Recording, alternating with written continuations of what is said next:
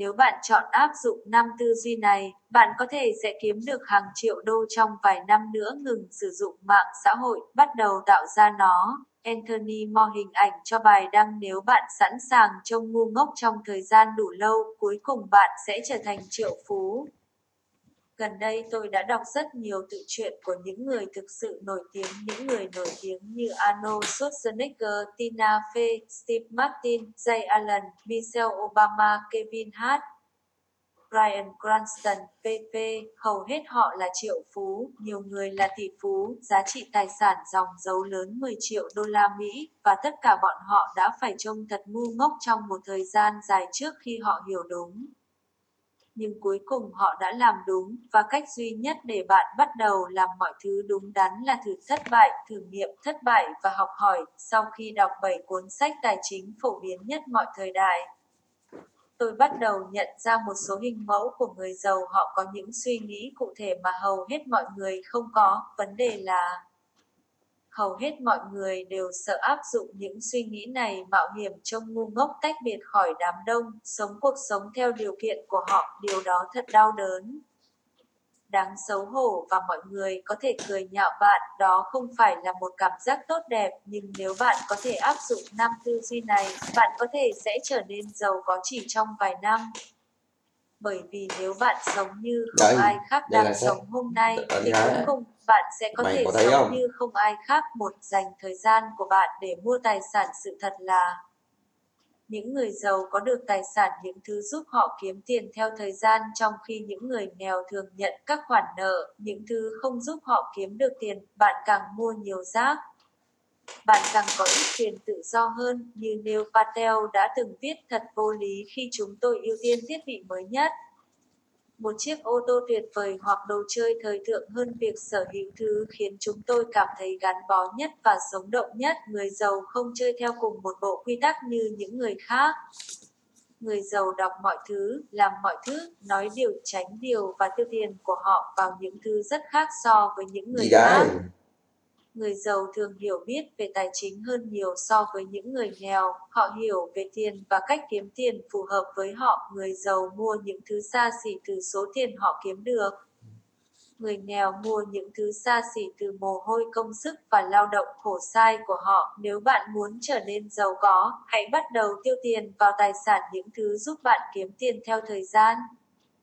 Trong câu chuyện ngụ ngôn vĩ đại người giàu nhất ở Babylon, George S. Clason giải thích rằng mỗi đồng tiền vàng hoặc đô la giống như một công nhân. Công nhân đó có khả năng tạo ra nhiều công nhân hơn một cách kỳ diệu. Nếu bạn biết cách một công nhân, đô la có thể phát triển thêm hàng trăm công nhân cho bạn về cơ bản. Mỗi đô la giống như một hạt Ừ. giống nhỏ có thể phát triển và nảy mầm nhiều đô la hơn. Đây là bản chất của việc tiền có ích cho bạn nếu bạn muốn trở nên giàu có. Bạn phải định vị tiền của bạn có vai trò tích cực chứ không phải là người bị động như người bạn của tôi Tim Denning đã viết.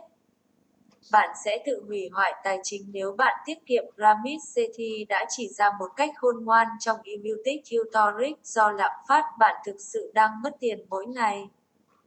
Tiền của bạn nằm trong tài khoản ngân hàng, nếu bạn muốn trở nên giàu có vào một ngày nào đó, hãy dành thời gian mua tài sản. Đừng thổi phồng nó vào các tiện ích hoặc nhét nó vào ngân hàng nơi nó sẽ nhanh chóng mất giá. 2.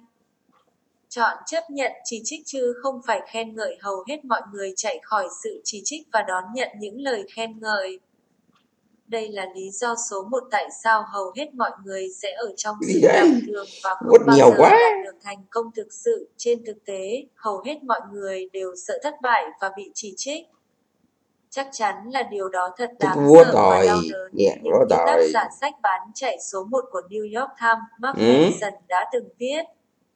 Cái Chúng ta chỉ có thể thực sự thành công ở những thứ chúng ta sẵn sàng thất bại. Hầu hết mọi người đều ghét thất bại, họ chạy khỏi nó trong mắt họ. Biết Nếu bụng một thứ gì đó, nghĩa là họ đã hút. Vì giá trị bản thân của họ gắn liền trực tiếp với thành tích của họ, nên bất kỳ thất bại nào đều là bằng chứng họ không đủ tốt, nhưng đây chính xác là lý do tại sao họ sẽ ở trong tầm thường. Nếu họ không Ừm. sẵn sàng thất bại, họ sẽ không thể học hỏi từ những sai lầm của mình. Nếu họ không bao giờ học, họ sẽ không bao giờ trưởng thành và phát triển thành một thứ gì đó hơn thế nữa. Nếu bạn không sẵn sàng thất bại, bạn đảm bảo rằng bạn sẽ luôn ở mức trung bình tốt nhất. Nếu bạn muốn phát triển thành một phiên bản phi thường của chính mình, bạn phải sẵn sàng thất bại rất nhiều. Câu nói yêu thích của tôi từ nhà triết học vĩ đại Epictetus là câu này, nếu bạn muốn cải thiện, hãy bằng lòng khi bị cho là ngu ngốc và ngu ngốc cải tiến đòi hỏi thất bại. Sự chỉ trích thường có trong bất kỳ quá trình nào mà các mục tiêu thực sự lớn đang ở trên đường. Nếu bạn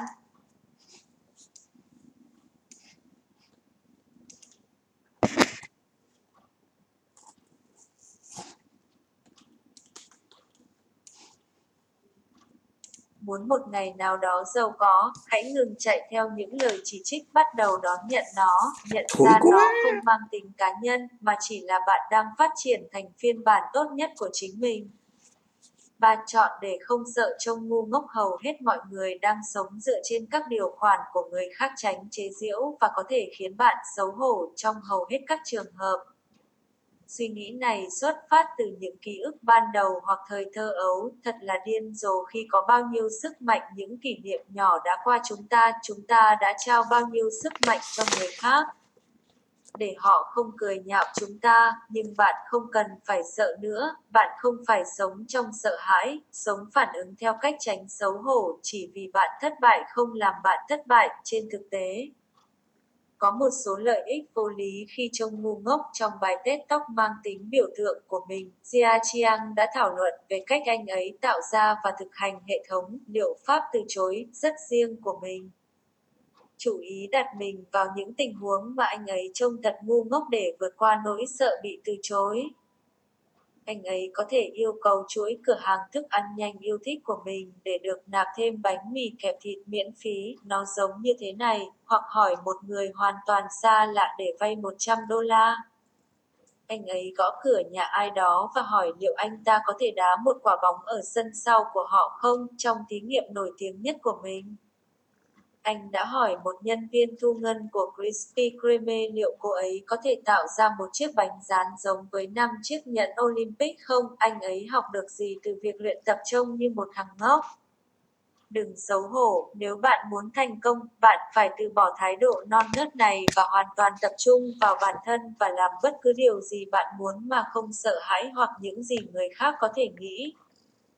Chọn để không sợ trông ngu ngốc 4, hãy là người hầu như không bao giờ đi theo đám đông bất cứ khi nào bạn thấy mình đứng về phía số đông, đó là lúc bạn nên dừng lại và suy ngẫm.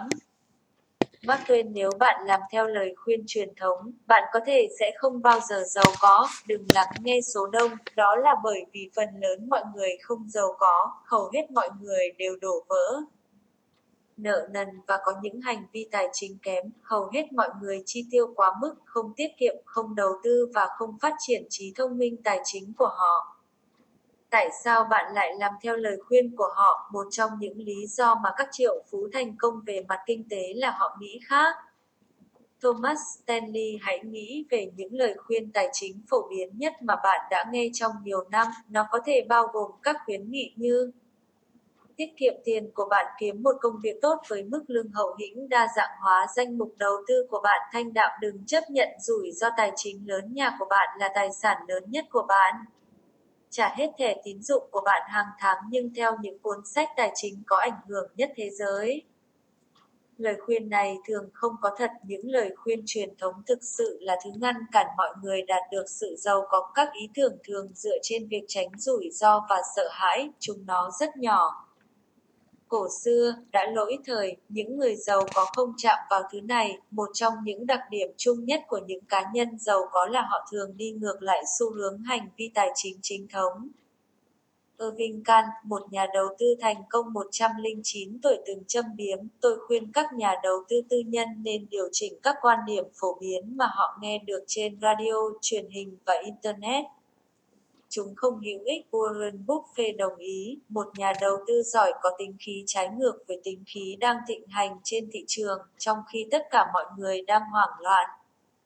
Những người giàu có đang lợi dụng, Ramit Sethi từng nói, sợ hãi không có lý do gì để không làm gì với tiền của bạn, khi những người khác sợ hãi, sẽ có những món hời được tìm thấy.